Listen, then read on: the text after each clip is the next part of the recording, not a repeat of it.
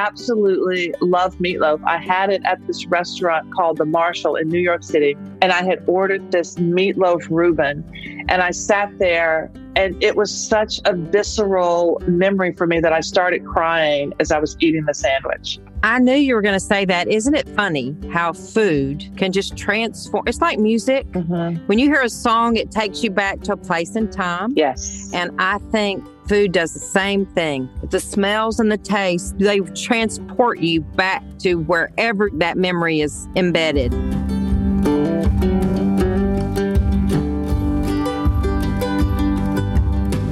Welcome to Homemade from Allrecipes. I'm Marty Duncan.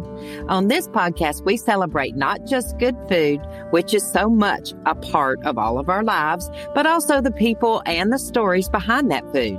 And my guest today has really lived the life. Whether you followed her on her top chef journey or tuned in to watch her every day on the chew, former model turned chef Carla Hall has won our hearts with her quirky style, her southern twang, and her fearless enthusiasm. I'm Carla Hall, And I'm Jacques Pepin. and today we're Carla and Jacques. That's it. Let's cook. Let's cook! Aston. Carla's motto, always cook with love, makes her our perfect guest. Welcome to Homemade Carla Hall. Marty, it's so good to hear your voice. It's, your voice is like a warm blanket, I have to tell you.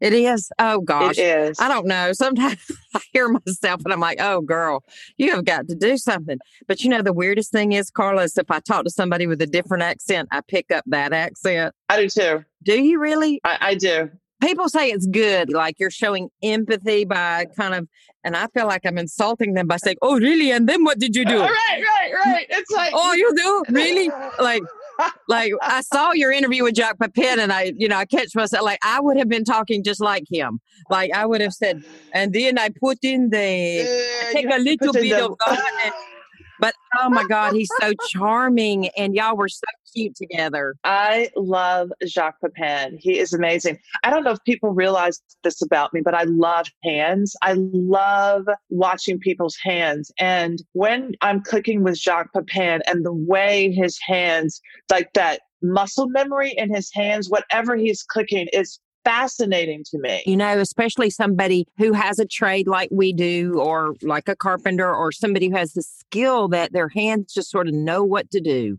Yes. That's pretty fascinating.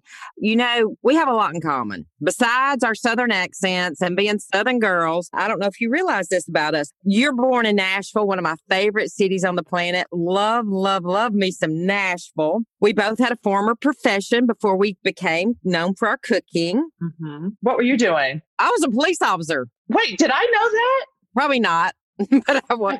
God. I know. That was a long time ago. And I was in the wedding industry for many, many, many years. But you were a former model. hmm That's fascinating. We're going to dig into that in a little bit. We were both on a competition cooking show, you on Top Chef, me on Food Network Star. Yes. And I think the most important thing of all, we both make a pretty badass biscuit. Oh my God. That's the main thing. Isn't it? Yes. Before we talk about past lives and all these fascinating things, let's talk about biscuits. So, Carla, you're sort of the biscuit queen. I'm the biscuit boss. My maiden name is Bosshart.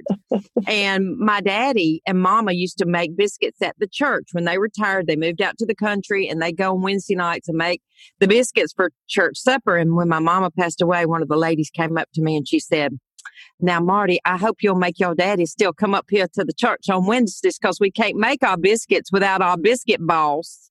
I love that. So you're the biscuit queen. You're making biscuits all over the world. I was making biscuits in New York, like biscuits with strangers, because I couldn't find a good biscuit in New York. So I would go up to people and say, Do you know how to make biscuits? These are strangers. 99.9% of the time, they were like, No. I'm like, Do you want to make some biscuits? I would go to their house and I would teach them how to make biscuits. I love this. Uh, right? And mainly because if you don't know how to cook a biscuit, at least you should know how to recognize a good biscuit because people will send you to a place for a quote unquote good biscuit. And as a Southerner, it is not a good biscuit, right? It's not even a biscuit sometimes. Right. Sometimes it's a roll. I'm like, That's not a biscuit. or a scone. Yes. It was really fun. And then it became this thing of instead of breaking bread with people, it was about making bread with people because just the camaraderie and the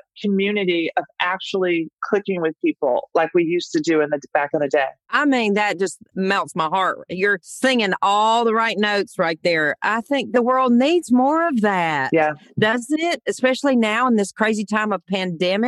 But okay, so let's dive into the biscuit recipe. I know you got a granny that was amazing cook, Freddie Mae, right? Yes, Freddie Mae Glover. Okay. Mhm. So is this Freddie Mae's recipe or somebody else's or yours or a combination? It's a combination. It was taken from Freddie Mae, Granny. And then when I was in London, I grabbed a scone recipe and tweaked it because it was heavier without buttermilk. And then I've just been tweaking it over the years. It's more my granny's than anything else. And I've changed the method. The recipe itself is fine. I've changed the method to make it more consistent. I had to change my mama's just a little bit too. The thing I changed about my mother's biscuit recipe is that my mother didn't laminate it, you know, or fold it over and over and over. She basically got it all pulled together, folded it over once, and then roll that sucker out and cut it out and throw it in the pan. And, you know, she had four kids. She didn't have time to fool with. But I figured out that although most people say you don't touch a biscuit dough very much, I found out that if you kind of laminate it almost like puff pastry or croissant, you get a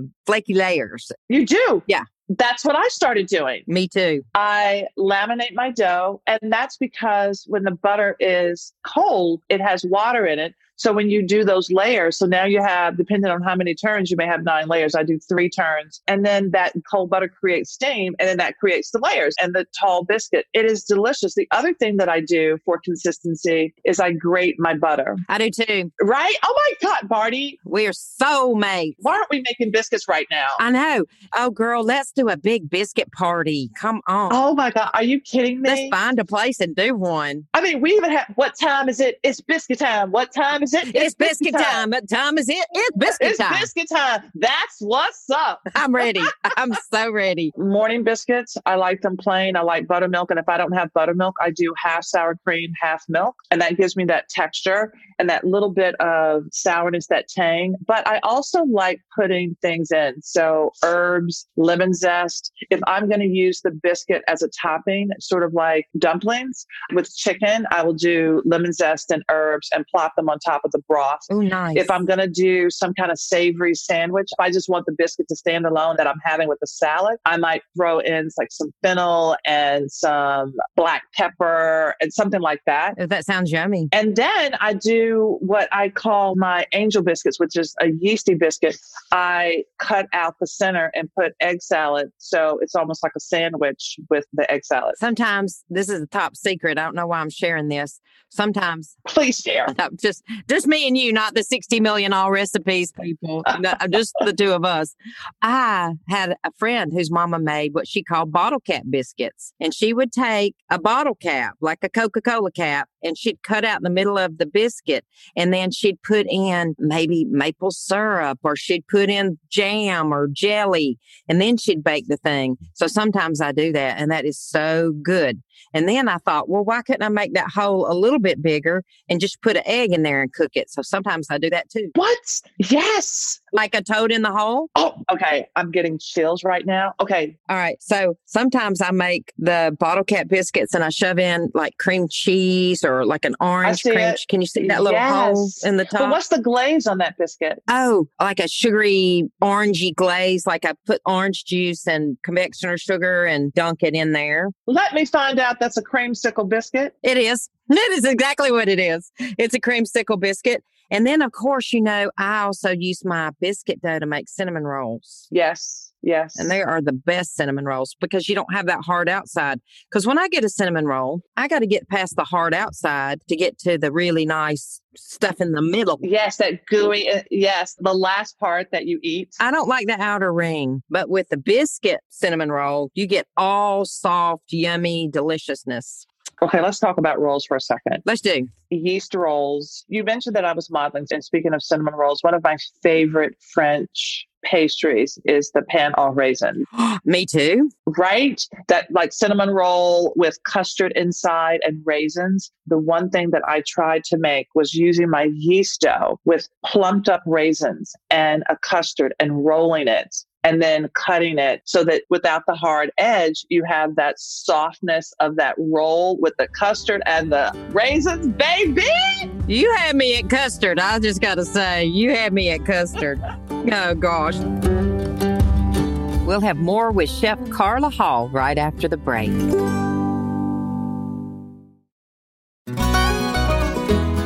Hey everyone, I'm Sid Evans, editor in chief of Southern Living and host of Biscuits and Jam. Since 2020, I've been interviewing musicians, chefs, authors, and other Southern icons about their family traditions, their faith, their favorite meals, and of course, what it means to be Southern. And I'm excited to announce season five of our award winning podcast. Join me every Tuesday for new conversations with some of the most interesting and influential Southerners around. Be sure to follow Biscuits and Jam wherever you get your podcasts. You can also find us online at southernliving.com slash biscuits and jam.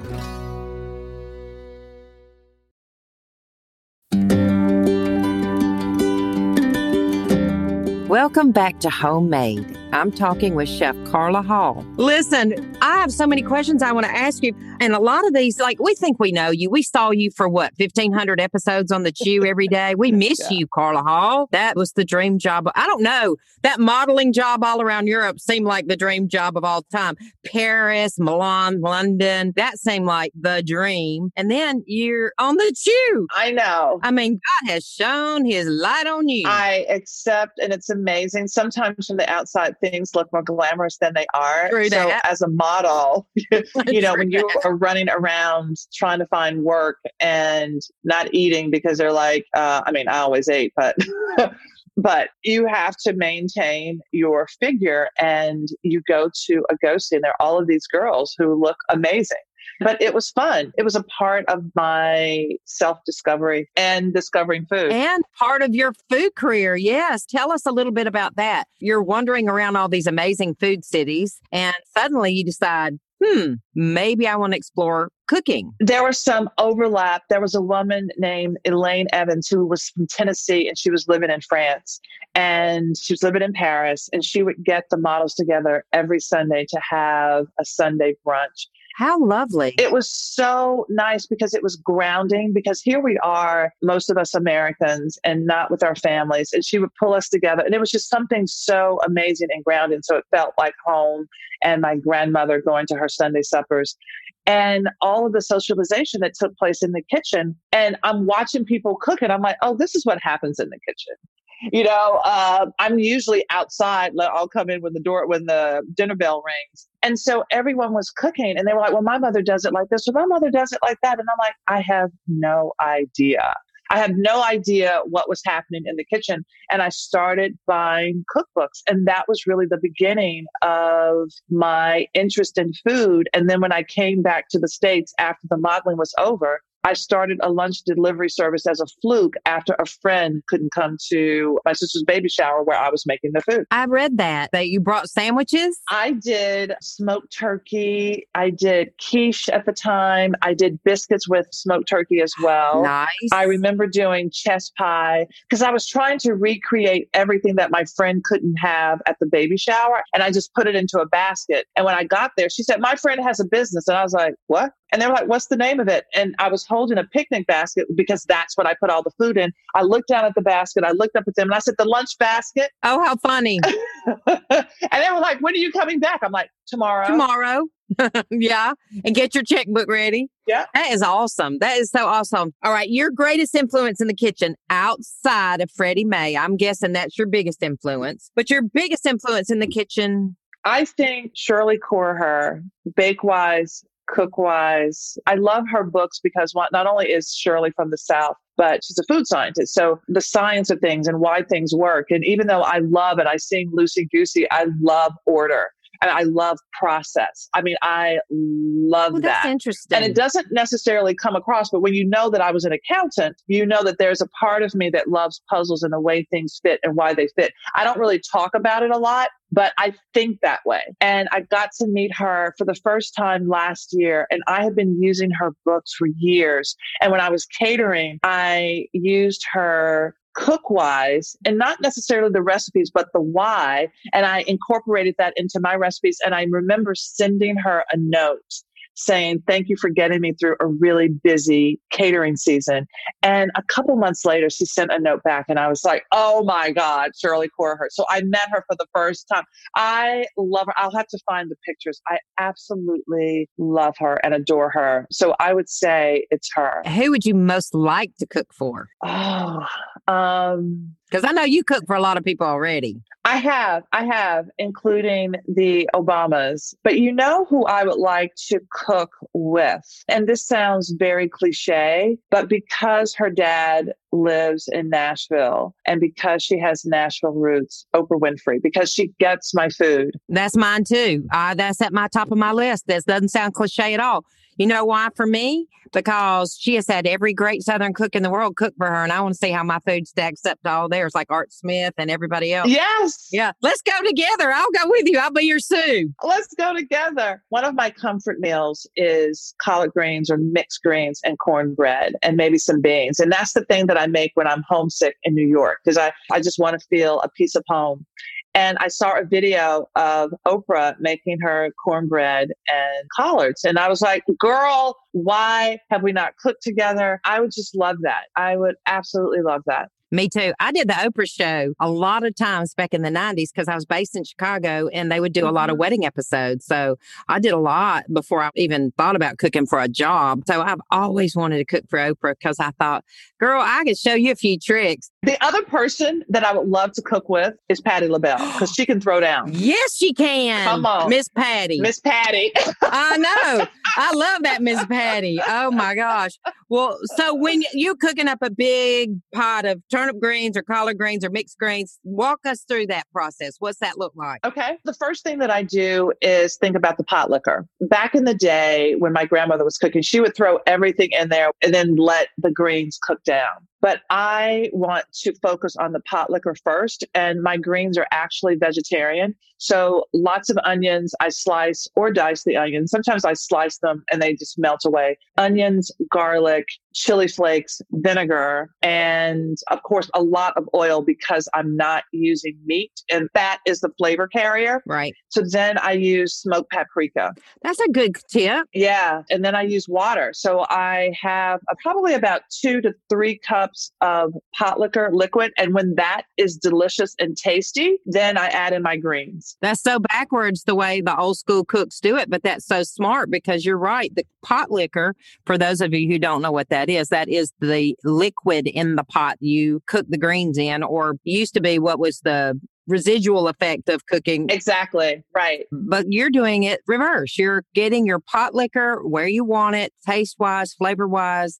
Then you add your greens and cook them. Yeah. And you, I'm assuming you don't cook them to death like our old mamas and grandmamas did. I don't. And let me tell you why I don't have to because I also chiffonade my greens and I don't wash them first. I stack them up like about six or seven grains. I roll them. I then cut them lengthwise of the roll and then I slice them really thin and then taking at least one or two inches of the stems even thinner because that's going to be the texture for my greens. And then I put that into the water. And so I clean them. You don't even have to spin them dry. I let all the dirt settle and then I take those grains, shake, shake, shake, and put them into the pot liquor.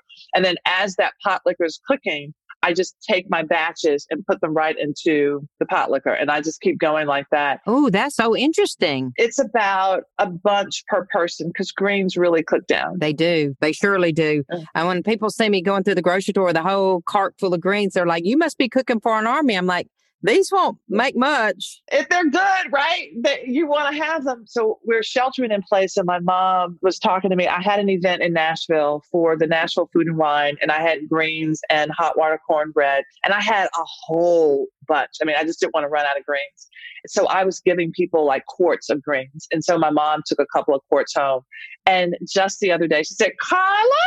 I'm eating these greens from when you were at the show. And I was like, oh, that's so amazing. And they freeze so well. They do? They do. Wow. They do. They freeze really well. That's good to know. So after you cook them, you freeze them in liquid? Uh huh. Yeah. Oh, nice. So we've talked about your granny, Freddie Mae. Was your mom a good cook too? No. That's a quick conversation. Yeah, I figured not because you said you didn't have much of a clue about some of the stuff going on in the kitchen. I figured it was your granny that was the cook and your mama just. I mean, my mother went to boarding school. So from fourth grade to 11th grade, she was in boarding school in Camden, Alabama. And even though I say that my mom doesn't cook, but my mother makes certain things, you know, like back in the day, I grew up in the 60s. So there were five things that she made a pot roast, a meatloaf. She would make a lot of hamburger helper. I love hamburger helper. Just don't diss the hamburger helper. I love the hamburger helper. Okay. I have a recipe in my book called Hamburger Help Me. it's my it's my mother. I said my mama's hamburger help me. But I love meatloaf because of my mom. Me too. I absolutely love meatloaf. I had it at this restaurant called the Marshal in New York City, and I had ordered this meatloaf Reuben. And I sat there, and it was such a visceral memory for me that I started crying as I was eating the sandwich. I knew you were going to say that. Isn't it funny how food can just transform? It's like music. Mhm. When you hear a song, it takes you back to a place and time. Yes. And I think food does the same thing. Mm. With the smells and the taste, they transport you back to wherever that memory is embedded. Isn't that amazing? yeah, yeah, it's such a gift. It really is. For Christmas, I went over to my cousin's house. I lost my mother 16 years ago, and this was my first Christmas without my daddy. So it's a tough one, but my cousin invited me over and um, we had brunch. And she said, Listen, I want to give you something. And she had found my mother's meatloaf recipe in my mama's handwriting and on stationery with our old address where I grew up. And she says, I want you to have that. Okay, what I'm hoping that you're going to do with that, Marty, is send it somewhere, blow it up, and put it on a canvas. I am. I'm going to put it in my. Or you can put it on a tea towel. You can actually put it on different things. I've seen people do that. I was going to frame it, mat it, and I've got a place in my, I'm redoing my mama's kitchen. Yeah, I'm going to definitely do that. When I was a kid, though, I did not eat the meatloaf. My mother would make me a hamburger patty and put it on the side. I would not eat the meatloaf. I don't know why. But when I got a little older, of course I did when I was a teenager. But when I was a really young kid at our first home, I never ate the meatloaf. Now that was dumb. I was thinking about this the other day, and I was thinking about meatloaf, but I was doing some Vietnamese inspired lettuce wraps. And I said that, I mean, sometimes it takes so long to make a meatloaf. I mean, it's at least an hour. So I think what I'm going to do the next time that I want to do a meatloaf is take all of my flavor, all of the vegetables and everything that I put inside it, and I'm going to cook it in a pan like minced meat and do lettuce wraps with my meatloaf. What a great idea. I think that is a great idea. And that way you can use it for catering and stuff too and parties. Yes. Because it's hard to make a meatloaf for a party, you know, it's a plated thing. That makes it like a portable, little transportable bite. How exciting. Yes. Oh, what a good idea. Now, your mom's meatloaf, was it like a traditional meatloaf or It was. kind of keep those same flavors in yours or? Yes, definitely. So the Worcestershire sauce and the onions and everything. The only thing that I do differently is I do like the mirepoix. So I take the onions, the celery, the carrots, and I blend it up. I use oatmeal just like she did. Your mommy used oatmeal. yeah, yeah. She used oatmeal. My mom used white bread, of course, and kind of toasted it and made breadcrumbs out of that. And sometimes she didn't. She just tear up the white bread and throw it in there. I'd never heard of it with oatmeal. Tell me. I grind up the oatmeal. I put the milk that I'm going to put in. I let the oatmeal sit in the milk with all the spices. So the cayenne pepper and salt and black pepper, cumin, all of that. She didn't put cumin in hers. And then that goes into my mix. And I mix my egg in that. Right. So I have this egg, milk, oatmeal mixture with the spices. And then I have my vegetables and all that goes into the meat mixture. Do you put yours in a pan or you freeform it on a sheet pan or how do you do yours? Free form. Yeah, I think most people are doing that nowadays. My mother had a meatloaf pan, so I tend to use that. I still have it. I love it. I use that meatloaf pan. I don't even know how to make it without it. I don't think. you know, it's weird. I'm sure you have your prize kitchen possessions too. I've got my mama's skillet and her rolling pin, and I don't know how to cook them if I don't have those things. Speaking of prized possessions, I had my grandmother's cast iron skillet. How wonderful. I remember this like it was yesterday. I was in New York. I was making a dish that Michael Symon had done on the Chew, and it was this warm mushroom vinaigrette. So I had sauteed the mushrooms and I was putting the olive oil and vinegar in the pan. And I was like, where's the liquid going? And the pan cracked. Cracked. Oh, I've heard of that recently. Only in like the last month have I even heard of that ever happening. I wonder why. I think it's because the pan was so hot for the mushrooms. And then I put in the vinegar and not the oil first, right? And I was starving. When I started doing this, I was starving. And I sat there and I looked at the pan. And when I realized what was happening, I was like, no. And I and the tears just flowed because it was almost like I was just losing this thing of my grandmother's and I can't cook in it anymore. I still have it, but it was so emotional because when you talk about your mother's meatloaf pan and the rolling pin and the connection that we have and what is almost like this talisman of making that dish, right? True. And when you don't have it, you're like, oh my God, can I? Can I still cook? It's like my magic. Right, right. Exactly. Speaking of that, I think you have superpowers. So, what is your primary, your best superpower? I really think that my superpower is that I genuinely like people. I really like people. I don't pretend to like people. I don't talk to people because I have to because I'm on television. I genuinely like people and I love talking to strangers. I do too. It's weird. Oh, I like talking to anybody really. So tell me what is your favorite recipe to make or your number one recipe? Like if you're going to entertain at home, what, what's your favorite thing to make? Most people ask me about the hot chicken from my restaurant, even though I don't have a restaurant and I only had it for a year and it went away in 2017. They still talk about that. They still talk about my petite cookies that were like little bites. That's one thing I remember about you were those little tiny cookies. I'll tell you another thing, the gumbo. Like Emeril thought your gumbo was amazing. Yes. Let's talk a little bit about gumbo because I mean that's my heart right there. You did gumbo. I think that's I mean, an amazing risk to do gumbo on a competition cooking show because you got to cook that roux. How in the world did you accomplish that? Yeah, that was crazy. That was one of those things if you think too hard about it. So we were in New Orleans. We had 20 minutes to cook. And again, who can cook a gumbo in 20 minutes? I still be thinking about what to get out of the refrigerator for 20 minutes. so I think for me, it was all about building flavors. And I love making soup. So I had shrimp, I had the shrimp shells. I threw a pot on the back burner to make a broth. I, I had my roux going in another pan. I was having my vegetables in another pan. I had three pans going at once. So the timing would have been right. The vegetables, I did the Holy Trinity, the peppers, the onions, and the celery. And then I had thyme in there, bay leaves, and then I had some tomatoes and I just threw everything back in. But really, it was getting the most flavor out of those shrimp heads and shells. I used to make shrimp and grits for my dad a lot. It was his favorite. And sometimes he would stop by the store and he would say, I'm going to get some shrimp. And then he'd come home with this cheap, horrible shrimp. I'm like, Daddy, don't go to the superstore and get shrimp. You got to get the real stuff. It doesn't taste the same. He didn't believe me. I'm like, okay, I'm going to make shrimp and grits with your ugly old shrimp. And then I'm going to go get some shrimp. And then I went and got Gulf shrimp and made him the same thing. And I'm like, okay, let's taste the difference. And he went, oh, wow, these are watery. They don't taste like anything. And these are, you're right, full of flavor. But I think that's a great tip for our listeners.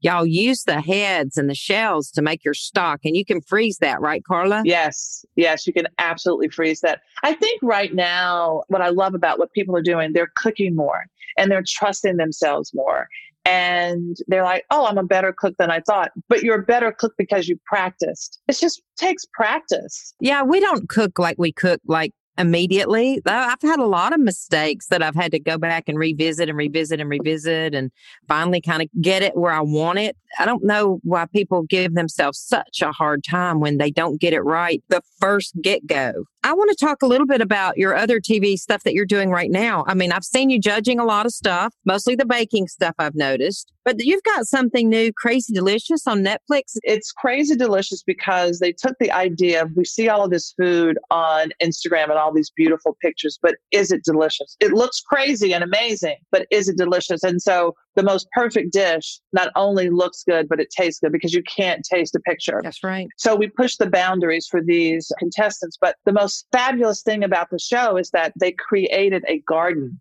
it was almost like an Alice in Wonderland, like a Willy Wonka thing where you walk in, there is dirt, there are trees. There's a tree with a spigot where you get your maple syrup. There's an olive tree where you get olive oil. Oh, fascinating. It's pretty amazing. And so they set up this entire world. And when you walk in, you can smell the dirt. And I think what I love about the show, and it's a byproduct of the show, just talking about food and cooking, is that a lot of kids don't know what plants their food comes from. So when you actually see somebody going through and they say uh, the squash is on the ground because it's a gourd and it's growing up from the ground like a watermelon, you go to the ground when you're going to a pepper bush and you have your pepper or a lemon tree. So it's all of those things. And you're looking at maple syrup and you're like, oh, it's coming out of this tree. That's the sap. So I think it's also educational from that perspective. So your favorite thing to bake? What would it be? I love pies. Me I love crust. Me too. I love pies. Me too. Which one would you make? Peach cobbler. Really quickly, the secret to making my peach cobbler. Okay. I take my peaches, I macerate them in the sugar and a little bit of lemon juice, brown sugar, a little bit of almond, and I just let them sit. Then I put them on a sheet pan and let them cook in the oven for passive cooking. Because, you know,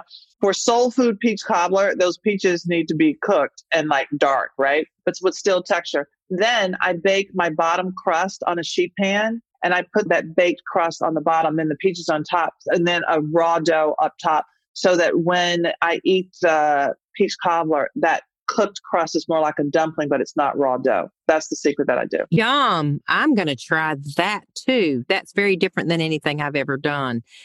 Listen, before we let you go, Carla, you do a lot of charity work, and I want to give you a chance to talk about that just a little bit before we go. When I decide to do something for a group, it's usually about kids, it's about Africa, it is about women. So the pajama program, which does books and pajamas for kids, but not only that, it gives them a safe haven to feel that safety and the creativity of a good night's sleep. Helen Keller International, they do a lot of work with women, not only eyeglasses, but also micronutrients and all of the diseases that are related to those micronutrients. A lot of work in Africa and Asia. And then the third one is Gen Youth. And I was on Amazon Live with Baker Mayfield from the Browns talking about Gen Youth. And what they're doing right now is really helping these 53 million kids get their school lunches because 30 million kids still depend on these meals from school. It's true. Even though they're not in school. So that is still happening. And with all of the food insecurity that's happening right now, the kids aren't being talked about. It's fairly shocking that in this country we have so much food insecurity. People don't really realize it, but there are so many children and families who depend on the school lunch programs. And with the school year being abbreviated like it was, many are not sure where they'll get their next meal. That's right. That's an important program. Thank you for all you do. And I think it just speaks to your heart, to the kind of person that you are, that you spend so much of your time and energy and effort trying to help other people. So thank you for that from all of us. Well, thank you for asking. I can say the same thing for you because when you do have a platform, it's like, how are you going to reach back and help someone else? I think that's what we're all supposed to do. Put a hand out, help the next one up. I think that's what we're supposed to do. Carla, thank you so much for being on our homemade podcast. You have made it so much fun and we can't wait to try some of your tips and secrets. And I'm going to do those collard greens, girl. Well, we have to cook together. This has been so great. And thank you for having me on. I feel like, you know, when you haven't spoken to a friend in a long time and when you speak to them, you're like, oh my gosh, this is exactly what I needed. So that's how I feel about talking to you today. So thank you. Bye, girl. Bye. Be sure to check out Carla Hall's new show on Netflix. It's called Crazy Delicious. You can also find her on YouTube, on Instagram at Carla P. Hall, and on carlahall.com. Up next on Homemade, food and culture with my favorite Mexican, Chef Aaron Sanchez. They have these wonderful, cool little culture of male supper clubs where all the men get together and they all cook together and drink cider and cook octopus on the grill. And they have all these beautiful little traditions up there in the northwest of Spain, which is really cool. Aaron's latest book is Where I Come From Life Lessons from a Latino Chef. And we'll be talking about the book, his childhood, cooking, and all those tattoos. Don't miss it. Subscribe to the podcast right now. And please, if you could rate this podcast and leave us a review, I'd really appreciate it. And don't forget, you can find thousands of recipes, meal ideas, and cooking how to's from the world's largest community of cooks at allrecipes.com. You can also find us on Facebook, Twitter, and Instagram. This podcast was recorded in Birmingham, edited in Atlanta, and can be found wherever you get your podcasts. Homemade is produced by Allrecipes with executive editor Jason Burnett. Thanks to our Pod People production team, Rachel King, Eliza Lambert, Tanya Ott, and Maya Croft. Thanks for listening. I'm Marty Duncan, and this is Homemade.